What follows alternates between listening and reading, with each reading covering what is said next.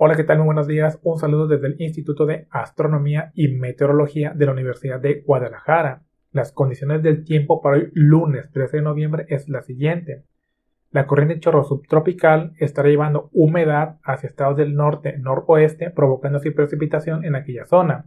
Asimismo, esta misma humedad, en combinación con un canal de baja presión, estará dejando lluvias en estados del centro y occidente del país. Hacia el sur, sureste de la República Mexicana, precipitación también por el ingreso de humedad en combinación con un canal de baja presión y el frente frío que permanece con condiciones estacionarias en dicha región, por lo que los mayores acumulados de precipitación se esperarían registrarse en algunos estados del noroeste y sureste del país.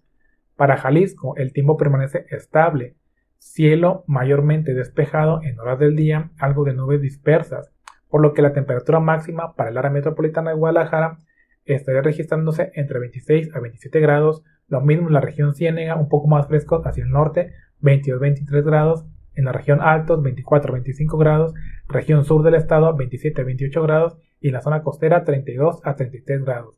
No se descarta tener algo de precipitación dispersa en la zona sur del estado, así como en la región costera en horas de la tarde.